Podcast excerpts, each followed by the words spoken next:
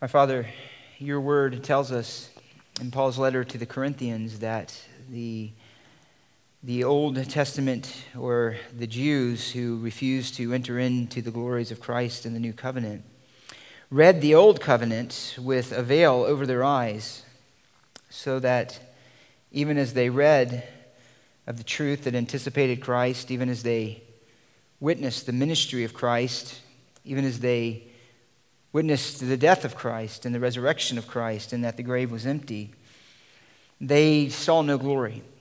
They saw nothing that drew out of their hearts worship and faith and obedience and praise.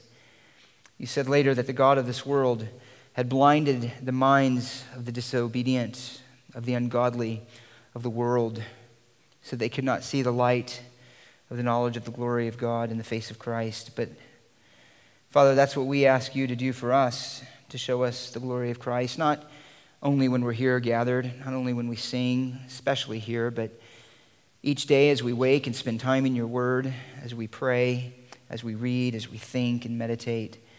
We ask that you would show us the glory of Christ, that you would transform us from one image of glory to the next, that you would renew our spirit though our outer man decays, that you would increase our hope, that you would conform us to his character.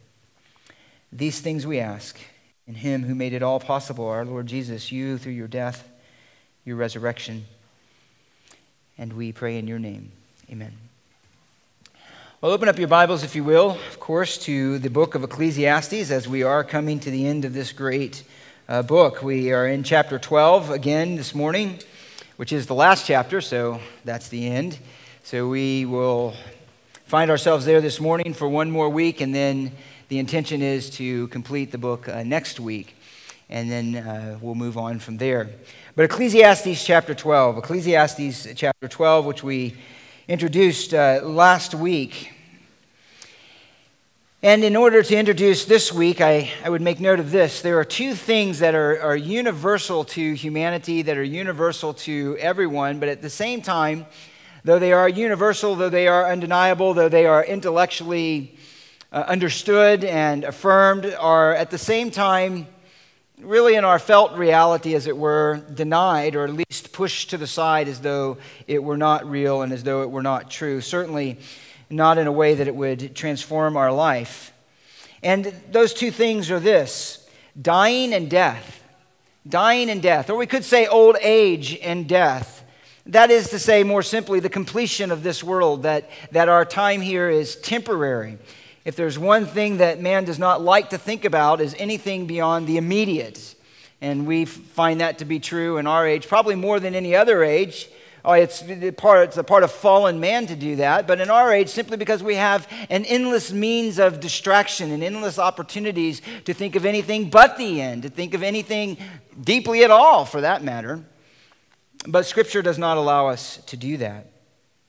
There is a novel by Leo, Leo Tolstoy uh, that I read recently. It's, uh, it's called The Death of Ivan, and I might pronounce um, uh, the last part, but Ilyich. The Death of Ivan Ilyich. It's a short little novel, and, and really in this novel, the, I, the idea is he, he talks about the death of this man named Ivan. He was a prominent uh, man, and he's now in the last stages of his life of a very painful death, a slow death, really in his prime uh, in many ways.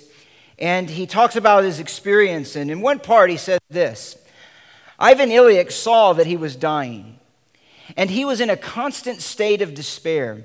In the depth of his heart, he knew he was dying, but not only was he unaccustomed to such an idea, he simply could not grasp it. He could not grasp it at all. The syllogism he had learned from Kiesewetters' logic Caius is a man, men are mortal, therefore Caius is mortal had always seemed to him correct, uh, to seem to him correct as applied to Caius, but by no means to himself. That man Caius represented man in the abstract. And so the reasoning was perfectly sound. But he was not Caius, not an abstract man. He has always been a creature quite, quite distinct from all of the others. And he captures there the thought that as this man was lying on his deathbed, this fictional character, but this man was lying on his deathbed, he had affirmed the reality of death, as we all must. He had acknowledged it was true as a logical conclusion, it was something undeniable, but had never taken that reality into himself as though it were possible for him to experience what he had seen so many others experience, and yet there he was, lying on his deathbed. Something that he knew in part of his torture, at least in the story of Tolstoy, that others were simply not willing to acknowledge and kept referring to him as sick. He'd get better, but he knew different. He was dying and death was around the corner. And in many ways, that illustrates the way that mankind thinks about death. We distract ourselves, we think of anything but it. We realize that it's true of others. We have parents that die, we have friends that die, we see death all around us on the news, but we never actually think of death as a reality for ourselves, as a possibility for ourselves, and therefore we never gain the wisdom that God intends us to from it. But Scripture does not treat death that way. And life does not let us ignore this reality. God calls us to look it squarely in the face, not only when we are locked in the final days of our life here, but also in our youth, in the time of life, which we could say is in the time of opportunity. And what is that time of opportunity? It's what he introduced this section with. Remember your Creator in the days of your youth. And by doing so, face the reality of the end of your life and the temporary nature of life with realism, but also with hope. And so that's what he calls us to do, and we'll attempt to do this morning. In Ecclesiastes chapter 12, verses 1 through 8, let me, let me read it and then we'll get into the passage itself. He says, Remember also your Creator in the days of your youth, before the evil days come and the years draw near, when you will say, I have no delight in them, before the sun and the light, the moon and the stars are darkened, and clouds return after the rain in the day that the watchmen of the house tremble and mighty men stoop, and grind, the grinding ones stand idle because they are few, and those who look through windows grow dim, and the doors on the street are shut as the sound of the grinding mill is low. And one will rise at the sound of the bird, and all the daughters of song will sing softly. Furthermore, men are afraid of a high place and of terrors on the road. The almond tree blossoms, the grasshopper drags himself along, and the caperberry is ineffective, for man goes to his eternal home while mourners go about in the street. Remember him before the silver cord is broken and the golden bowl is crushed. The pitcher by the well is shattered, and the will at the cistern is crushed. Then the dust will return to the earth as it was, and their spirit will return to God who gave it. Vanity of vanities, says the preacher, all is vanity. We looked at last week the first part of this verse, which really sets the theme, and that is the exhortation to remember also your Creator in the days of your youth. In other words, in God, embrace God's reality, embrace God's purpose, embrace God's presence, embrace God's truth during the time of your youth. Do not let those be days of immaturity and foolishness that live as though there were not a day of accountability, is to live as though there were not a God who made you, who designed and affirmed his very purpose for your life, the God who rules over it sovereignly, the God who is behind all of the mysteries of his providence in this world, which has been a theme throughout the book of Ecclesiastes. Remember also your Creator in the days of your youth. And while youth is the focus here, while youth is the main idea here, it can be broadened out in principle really to say this remember your Creator while you have time, while there is opportunity, while there is the possibility of knowing Him and living whatever time you have on this earth with a purpose that is consistent with His own. And so remember also your Creator in the days of your youth. And then he gives what will take up, he will t- take up the theme of the rest of this passage. Remember your days in the, the, your Creator in the days of your youth, because those days are few, and they will come to an end. Whether we de- deny it or embrace it, they will come to an end. And so he says, Remember your Creator in the days of your youth. And the second point is, is because youth is passing, passing, or we could say because death is coming. He describes it in this way Before the evil days come and the years draw near, when you will say, I have no delight in them. Now, you'll notice that he uses a term that he's used many times throughout the book of Ecclesiastes. He says these days are evil. These days are evil. He's not necessarily talking about the corruption of those days. In other words, that the end of your years will be more corrupt and flagrant sin than other days, or even of some epoch of time in the nation of the history of the world or of Israel. He's saying the days themselves are evil. So evil is being applied, applied to this the fact that the weakness and the characterizations that he will give, that is evil. Now, why would that be evil? They're evil because they are not a part of God's good creation. They're, they're evil because God created man to live, because God created things good, and yet sin has come in and corrupted that. So they're evil. Everything that is associated with death, everything that is associated with sin is evil. And he uses that word in a variety of nuances throughout the letter, but they're all sort of flowing out of that one reality. The world is not as it should be. You are not as it should be. Life is not as it should be. It is not as God made it and intended it. And so, therefore, these days are evil. They are evil. And the evil specifically here that he refers to is the deterioration of our humanity and ultimately its end. The physical demise that happens to every person that ultimately ends in death. And in that sense, there's even a, a, a, vague, sort of shadowy hint of what Jesus would say in John chapter 10 when, he, when speaking of the work of Satan. He is a thief that comes to kill and destroy. And in fact, that's what he did when he tempted man into sin. And the result of it is that what God created good, man has yet sought out many devices and ruined. Now, that's a hard reality for many to take and for many to grasp. And we see, of course, examples of that throughout our culture, and you can go throughout the history of the world. People try to defy the effects of aging to try to hold on to their youth. There's fanciful stories about the fountain of youth, and, and people would desire to find it if they could. Why? Because youth held all the treasures, all of the promises. It held the key to our happiness and everything that we love and can experience in this world. And, and so there is no fountain of youth, and yet people desperately try to, and some in pathetic senses, as we all see those who get too much plastic surgery. And it has the opposite effect of what they desire. But it's really sad, beyond the, the silliness of it, is merely this that they're trying to hold on to something that they cannot hold on to. And we see that some resist death by simply trying to ignore it or make light of it. Some even approach death with a kind of hatred and a kind of animosity and anger because it's leaving the things that they love. There is a story told of this one lady. Uh, she was an atheist, and she approached death in this way. And one describing her, actually her son, uh, described her in this, this, her experience in this way in part. Her sole hope consisted in medical and scientific data and in the treatment plans of her physicians, since hope based in any other source was of no value.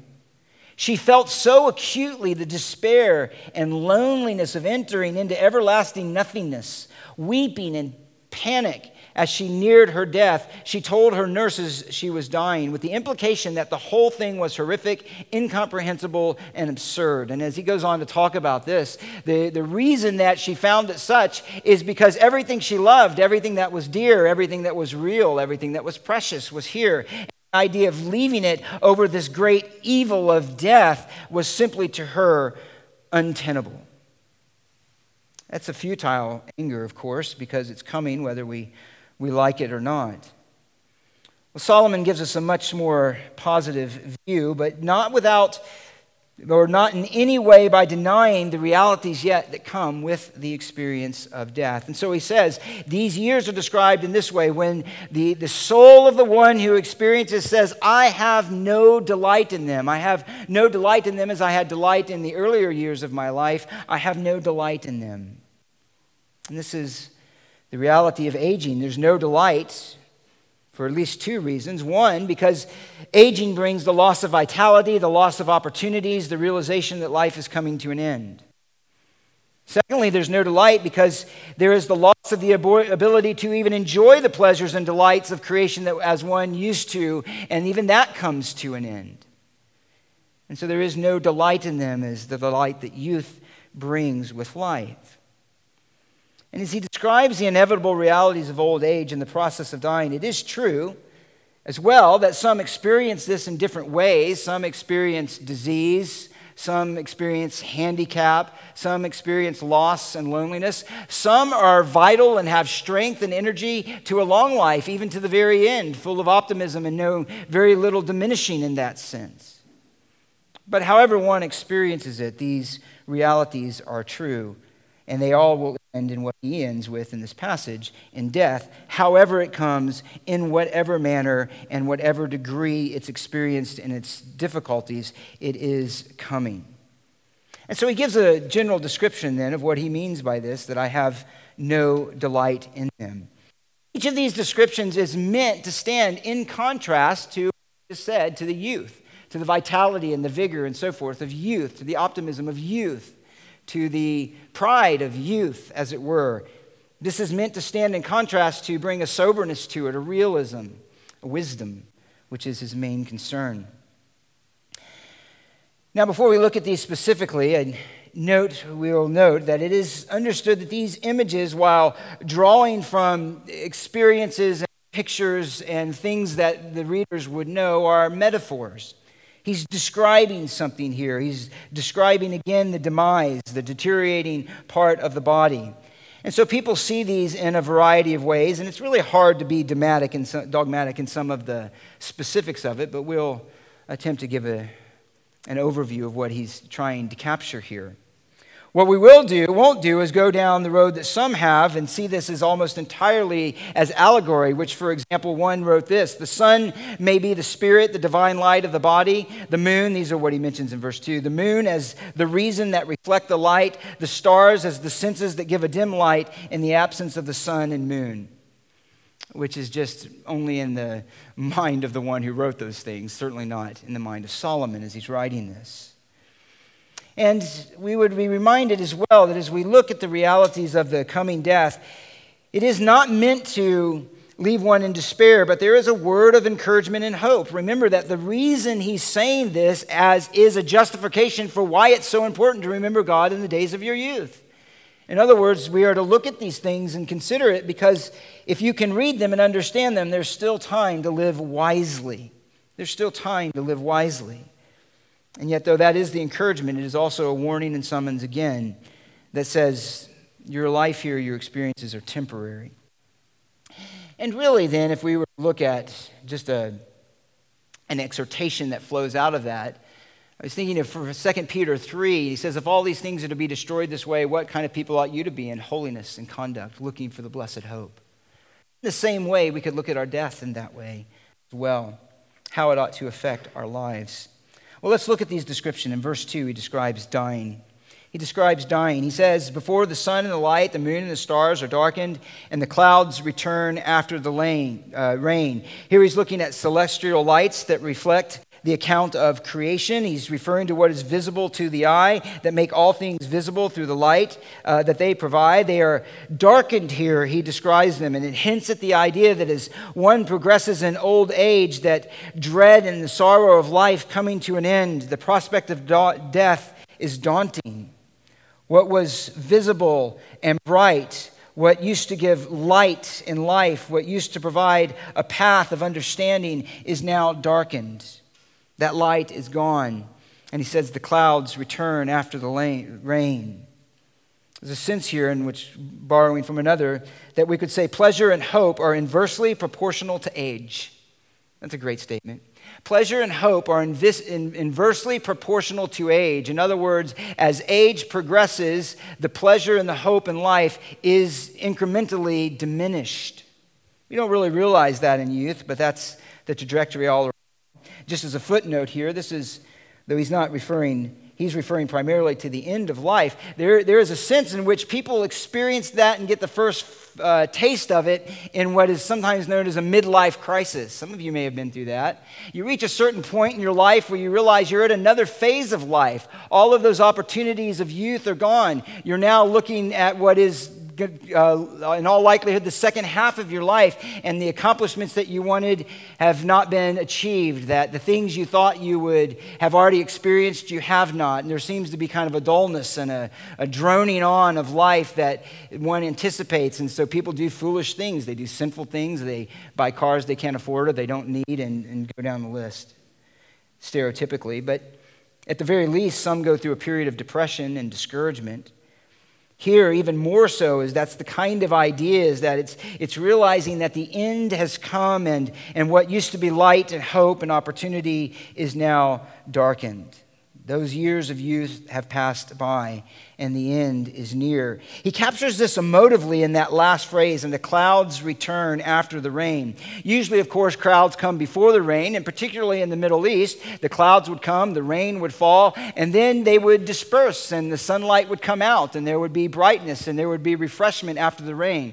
In Florida, we used to get storms, some of you all know who've been there. You get these afternoon storms, and the clouds come in, it rolls, it can rain very hard, and then it all goes away, and there's just this steam coming up off of the cement. Y'all are nodding your heads, you know what it's like. And so he's, it's the normal course, but here that's not what happens. He says the clouds return after the rain. And what's striking about this statement is that the dreariness continues even after the rain is past. And the description is meant to capture that emotive sense of looking at the end of life. The body ages, life dwindles down to the end, uh, the expectations of setbacks being uh, uh, pushed through, but the brighter days coming is over. And it's like one setback after the next, after the next, after the next. It never seems to get any better difficulty after difficulty. Many in old age experience this, particularly in terms of their health, in other ways as well, but primarily in health.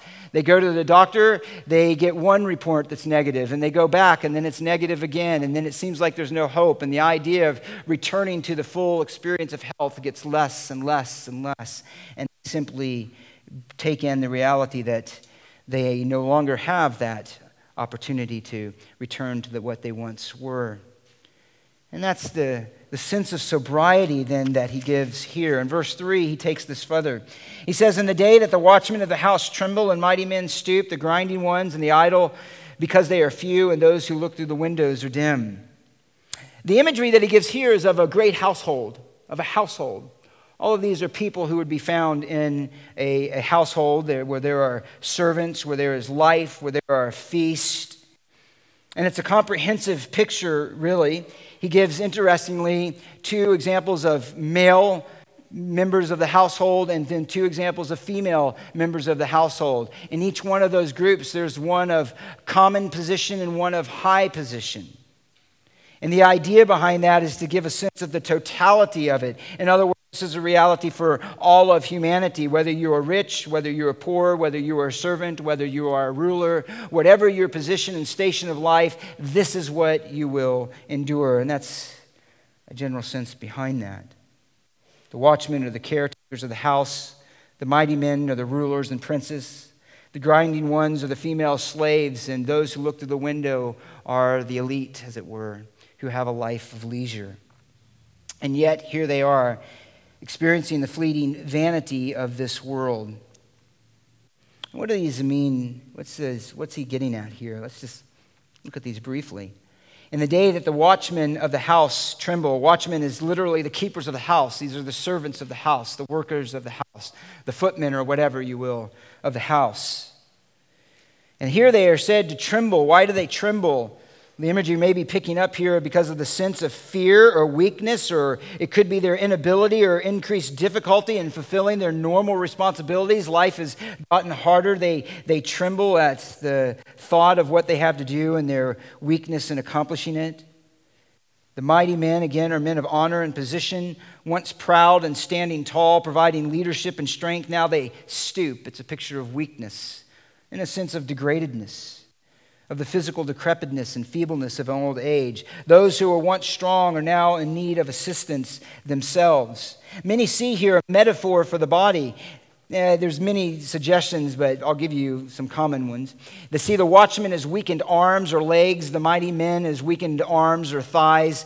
One suggests, however, that trembling refers to the tremors of the jaw of age, and either way, it pictures the decreasing abilities of the body come.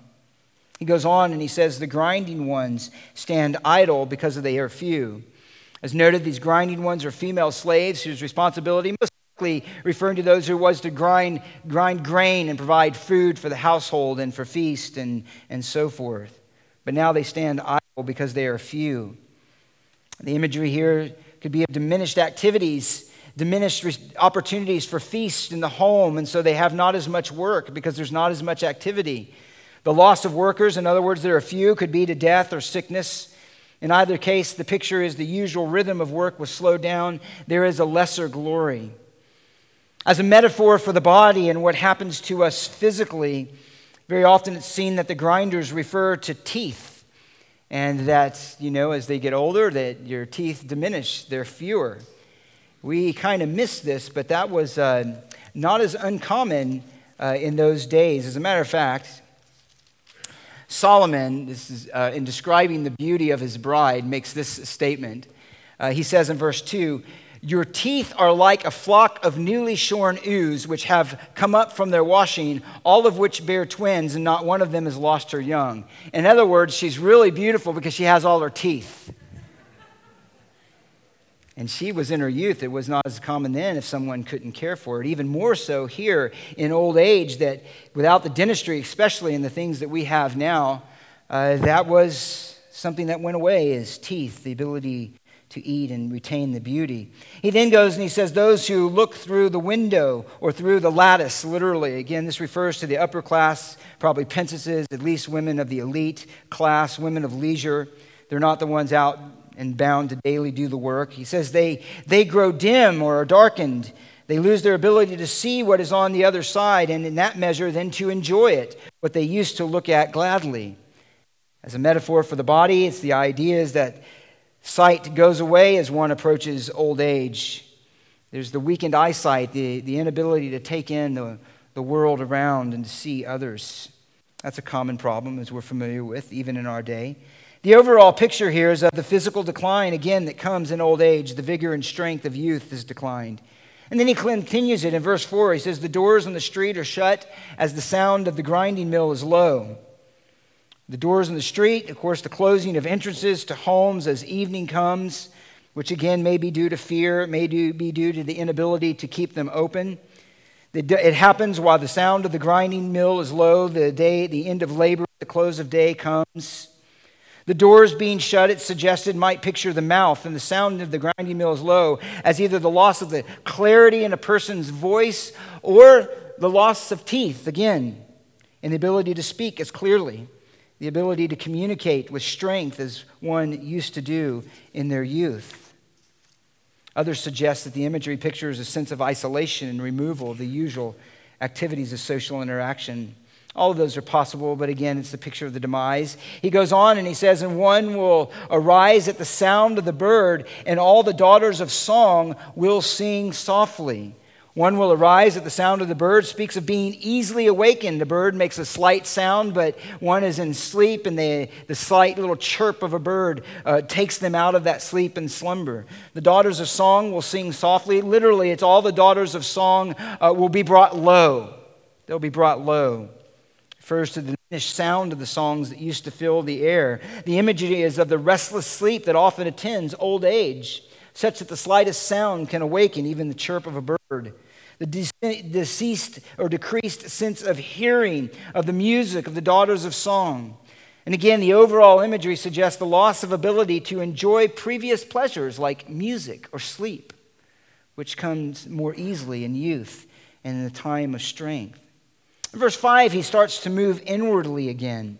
And he says, Furthermore, men are afraid of a high place and terrors on the road. The almond tree blossoms, the grasshopper drags along, and the caperberry is ineffective. What does he mean here? Men are afraid of high places and terrors on the road. He uses fear, this, this, this precise term anyway, three other times in Ecclesiastes, and it's used in each of those cases as a fear of the Lord, of reverence and respect and honor to the Lord. Here he uses it more in its basic sense of actual fear. It's the, the term used to speak of Adam when he was afraid when God was in the garden after a sin and he tried to hide himself. Here he says, Men are afraid, not out of reverence, but actual fear. Fear of what? Fear of danger fear of the inability to defend oneself against attackers, which were common then, or fear of trouble that may occur and what will they do. You can think sometimes of older people in older age. They're very nervous. They're very nervous about anything that could go wrong. They're very nervous about what might happen to them because they don't feel, they feel helpless. There's the sense of, I don't have the same ability to deal with these problems as when I was younger. And some prey on that kind of fear. Some evil people prey on that kind of fear.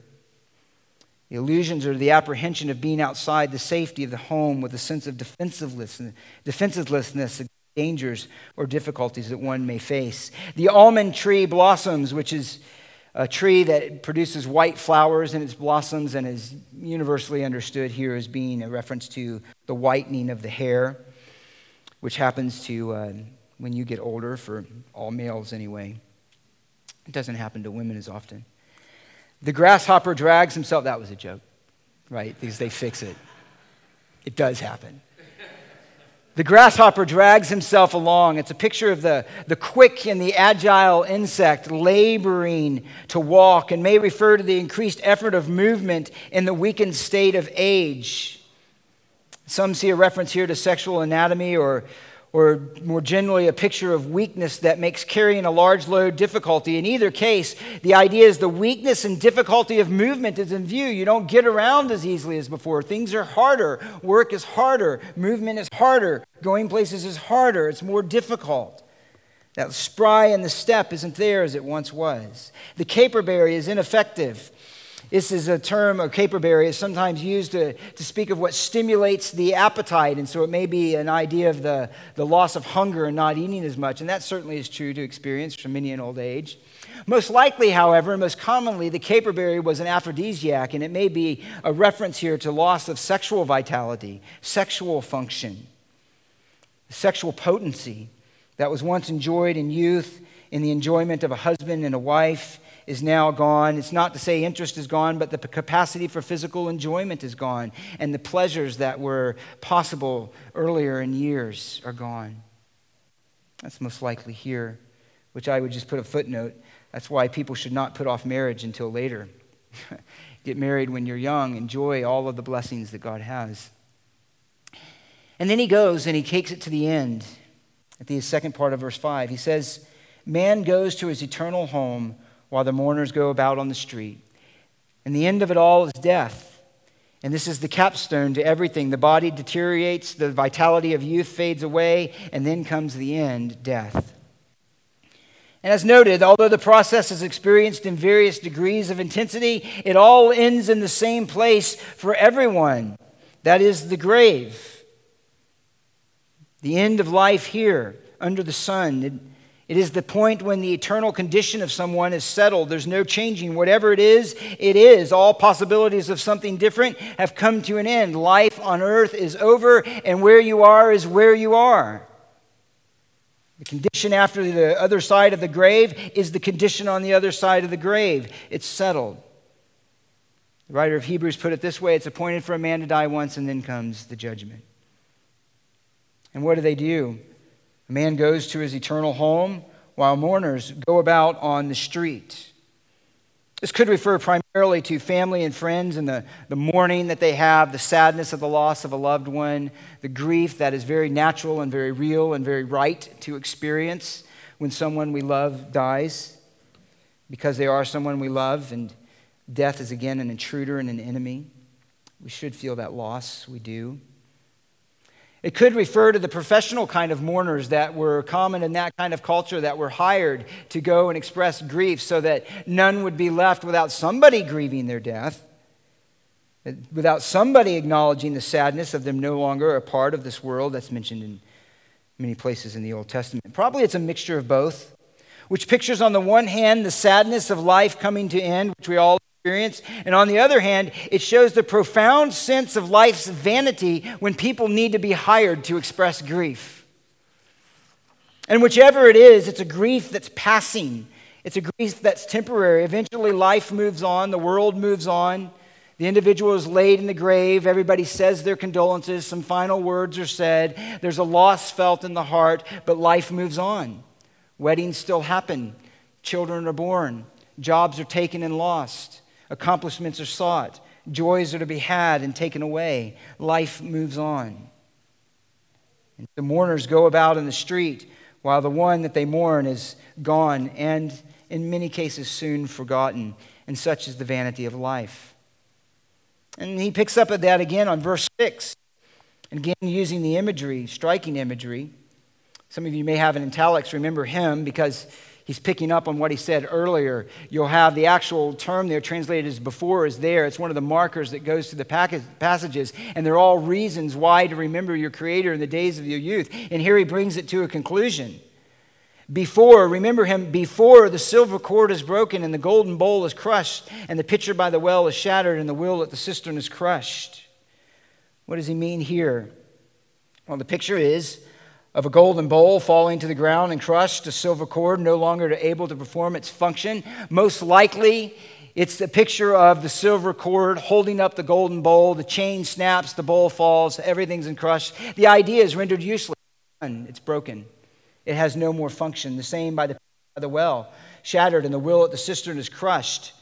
The, the pitcher that would hold the water is no longer useful. It's crushed. The cistern might be the will that was a part of the well, no longer able to draw up. The, the idea is it's all come to an end. It's done. It's over. Life is over. Life is done. There's nothing else to say about it. No matter how much it's fought, no matter how much it's hated, no matter how much it's embraced, no matter how much it's sought to be ignored, it's there. It's there right in front. One said this So too, when the cord of life is cut, the individual falls to the ground, never to rise again. But he doesn't leave us there. Look at verse 7, and this is the third. This is to gain perspective on life's fleetingness. Verse 7 Then the dust will return to the earth as it was, and the spirit will return to God who gave it. Vanity of vanities, says the preacher, all is vanity. And here, the full reality of the fall of man and the presence of sin in this world is brought to its conclusion. It's exactly what God had promised, and it happens over and over and over throughout the history of man. It's what he said in the midst of his curse in verse 19 of Genesis chapter 3 By the sweat of your face you will eat bread till, till you return to the ground, because from it you were taken, for you are dust, and to dust you shall return. Solomon picks on that up here. You came from dirt, and you'll return to dirt. All of the things that seemed important in this life, in the vitality of youth, are all now put in the light of their true nature. Nothing. All of the glory of man that receives such praise from other people is all of a sudden meaningless. It's gone. And that praise from others won't save you in the moment of death. That's the idea. You came from dust, you'll return to dust. Again, if I could use that imagery of Tolstoy's Ivan Ilyich. He said this as he was getting, as he was further, getting further and further uh, into his illness and closer to his death. Says, he says this, and in his imagination, he called to mind the best moments of his pleasant life. Yet, strangely enough, all the best moments of his pleasant life now seemed entirely different than they had in the past. He had new lenses. He goes on to say later the person who had experienced that happiness no longer existed. And again later, as soon as he had got to the period that had procured the present Ivan Ilyich, all the seeming joys of his life vanished before his sight and turned into something trivial and often nasty. And later in this, he goes on and he asks himself, What if my entire life, my entire conscious life, was simply not the real thing? That takes up the theme at the end of the novel, really. As he's coming to realize this, as he's coming to realize that all of the advantages that he had and the joys weren't really the real thing, and he's looking at his family who's still living in a measure of denial, and he's watching their life, and he sees that you're not in the real thing. You're living a lie. You're living in shadows. You're living a dream that doesn't exist. Because you are not realizing that as I am, one day you will be. That where I am, you will be. It's easy to ignore that now, but a day will come when it can be ignored no longer. And again, this is the conclusion of the fall of man. This is the end of it. This is the reality of sin. This is a witness of God against the world is not as it should be of his judgment, and all are susceptible to it. And in one sense, the physical death is merely a picture, in the broadest sense, of man being separated from the, the blessing and the goodness of God that he had intended. As a matter of fact, after he covers them with garden, uh, garments, it says in Genesis 3:22 Then the Lord said, Behold, the man has become like one of us, knowing good and evil, and now he might stretch out his hand and also take from the tree of life and eat and live forever. Therefore the Lord God sent him out of the garden of Eden to cultivate the, garden, the ground from which he was taken. So he drove man out, and at the east of the garden of Eden he stationed the cherubim and the flaming sword which turned every direction, listen, to guard the way to the tree of life. It was appointed now for man to die, no longer to access, to have access to the tree of life, the tree of life that would have been the source of his continual life. It's gone, excluded from it, it's guarded. Death is now the only reality that's possible for everyone who comes from the loins of Adam. It's, it cannot be escaped. And again, it's an unnatural process. I think that's partly why when people get older, and all of us who are getting older, still have a kind of self perception of our youth in terms of our perception of ourselves, of being 18 or 20 or whatever, even though our bodies no longer bear witness to that youth. Death and sadness, again, is an intruder. And you wonder, what is God's perspective of it? And I want to at least mention here and I think if we were to see God's perspective of it, well, ultimately we'd see what he did at the cross, but we'd get it in the perfect humanity of Jesus, the perfect God man. And I'm just going to mention this. And then this is the idea of that it's not what God created.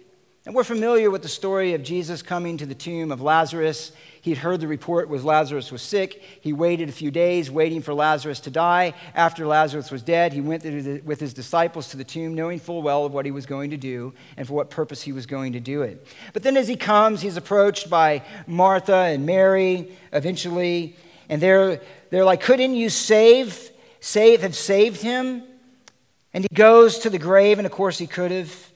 And it says in verse 33 of John 11 that when Jesus therefore saw her weeping, and the Jews who came with her also weeping, he was deeply moved in his spirit and was troubled. And then it says, and then he wept people looking around said, See how he loved him. We often think of that passage in this way that Jesus was so sad about Lazarus dying. Some take it that way. He was so overwhelmed with the emotion that he himself became a little sentimental and weepy. But that's not what the language says at all, actually, quite the opposite. The language for and the terms for he was deeply moved in spirit speak of his anger. He was angry. There was a sadness. He was angry at what death had brought. He knew what he was going to do. He met, let him die on purpose because he was going to raise him. He wasn't sad about that. He wasn't sorry at the loss of a friend. But he was deeply moved and angry, even in his spirit, at the reality of death. He was troubled. He was troubled because death had brought such destruction, death had brought such sadness, and in many cases of those there, such hypocrisy of the refusals to see the truth. That's God's perspective on it. And so here it is at the end. And Solomon really sets two realities then side by side. In one sense, the perspective of death causes us to look back and see all the attainments and experience of this world are in themselves, as he ends in verse 8 vanity of vanity, says the preacher, all is vanity. It makes us take a real evaluation of our lives. And you could say, What are the things that I care about? What are the things that I value? What are the things that are important to me? This death makes us consider that. Some will say family, some will say friends, and all of those joys. But then the answer to that would be, but what are you going to do at the end of it? What are you going to do about your sin? What are you going to do about your sin? What are you going to do about eternity? Should you know the one who created life and the one who will bring it to account? So the reality of Death then should give us wisdom. That's one reality. Yet, in another sense, the reality of death reminds us that there is still time. There is still a possibility to live for those things which are eternal, to live in harmony with God's purpose. There's a sense in which it's a call to repentance.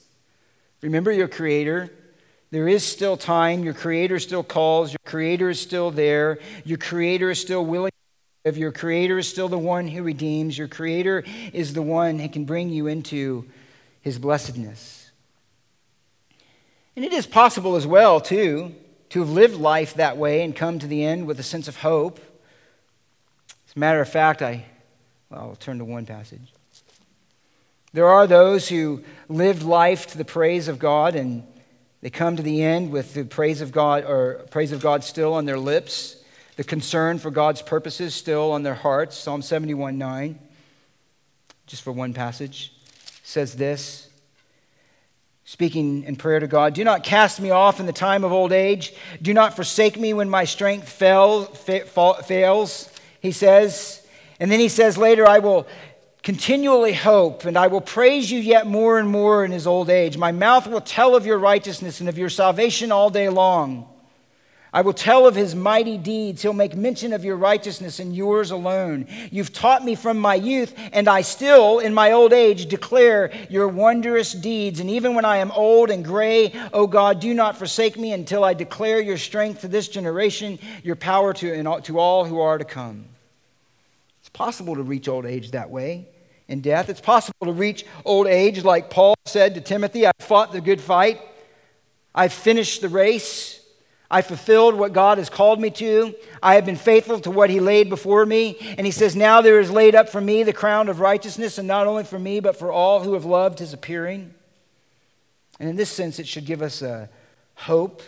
In this sense, it should give us a reality of seeing what God accomplished in the gospel to increase in wisdom. But ultimately, we're viewing Solomon within the canon of Scripture within the totality of everything that God has revealed about his redemption. And in that sense, the death then is meant to point us beyond the grave. A focus on the grave is not to leave us there, but to make us think of what comes after. What is the purpose? Ultimately, even to the resurrection of the body.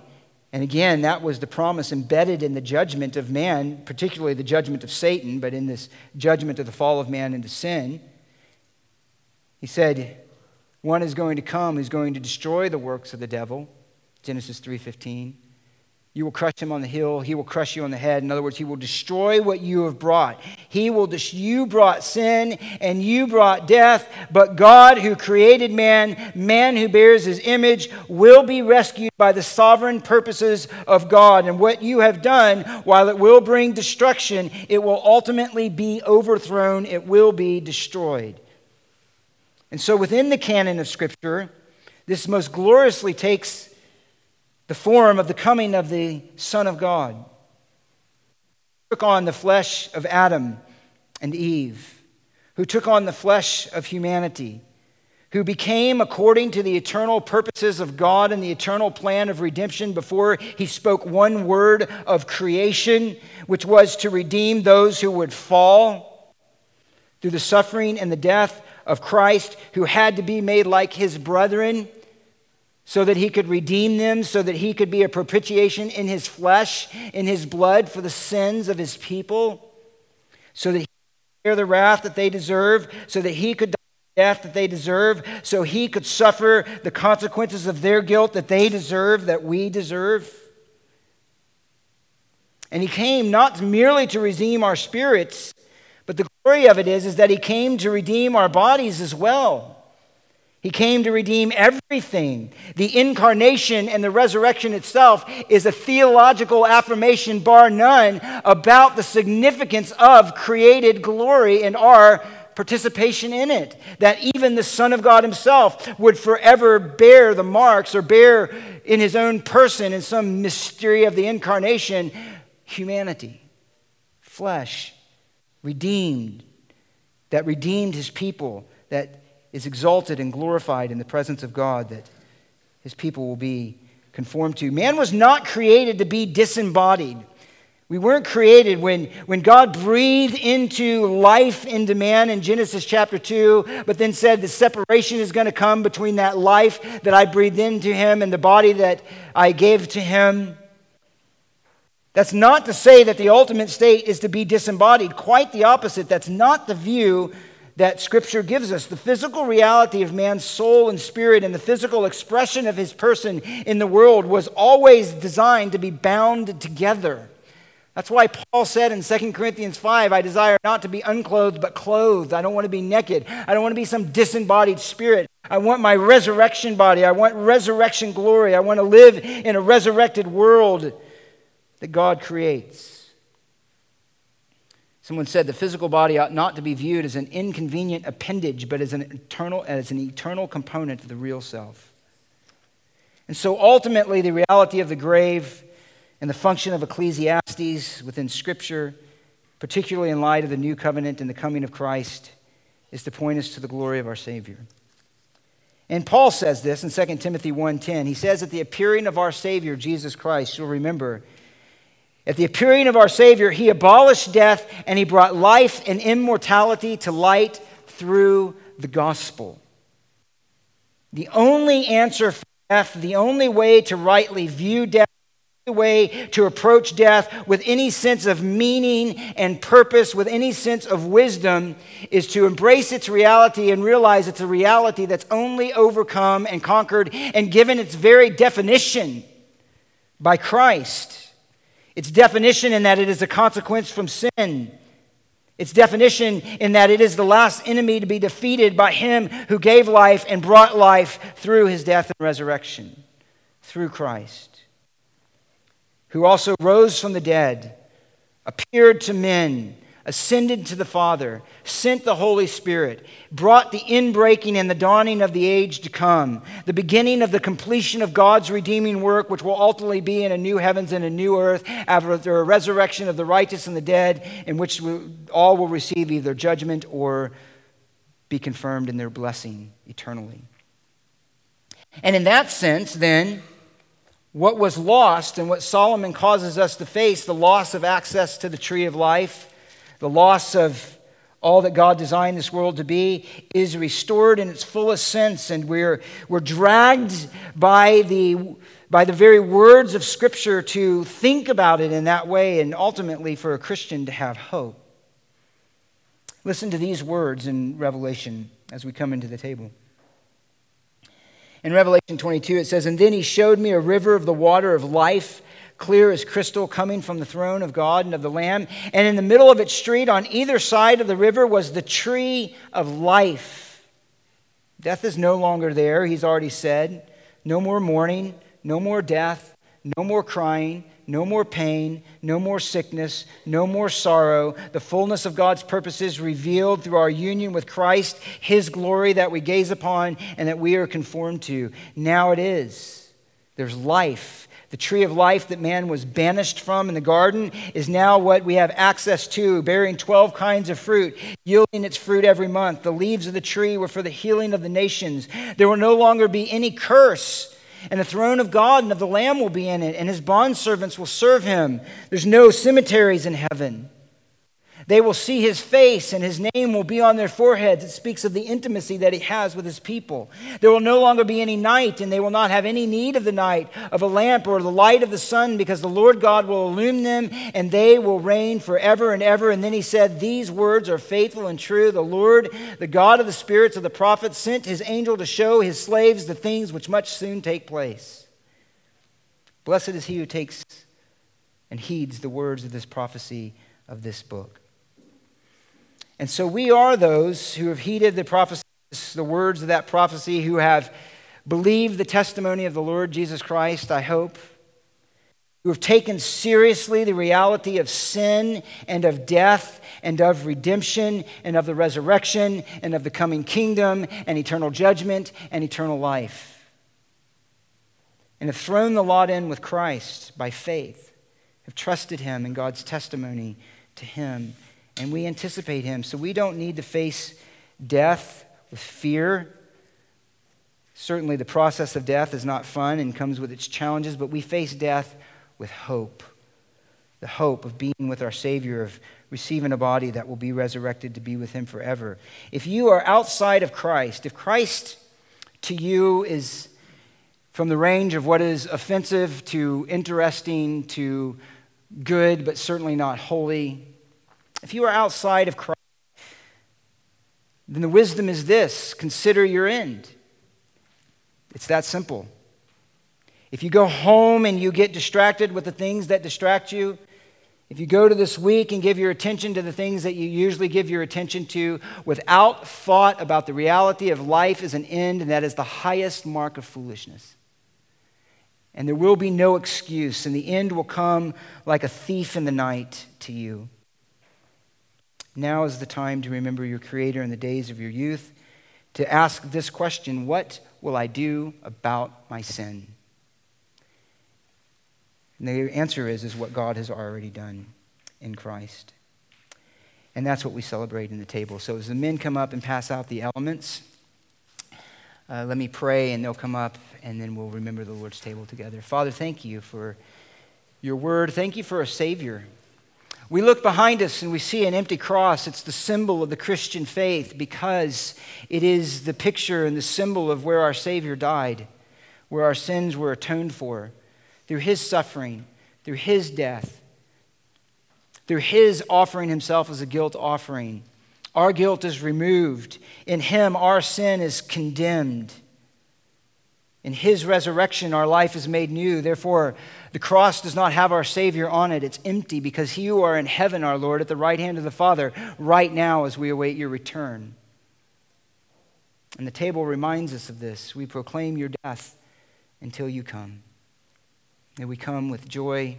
May you reveal to us the glories of the gospel. May you conform and confirm within us the glory of Christ. Amen.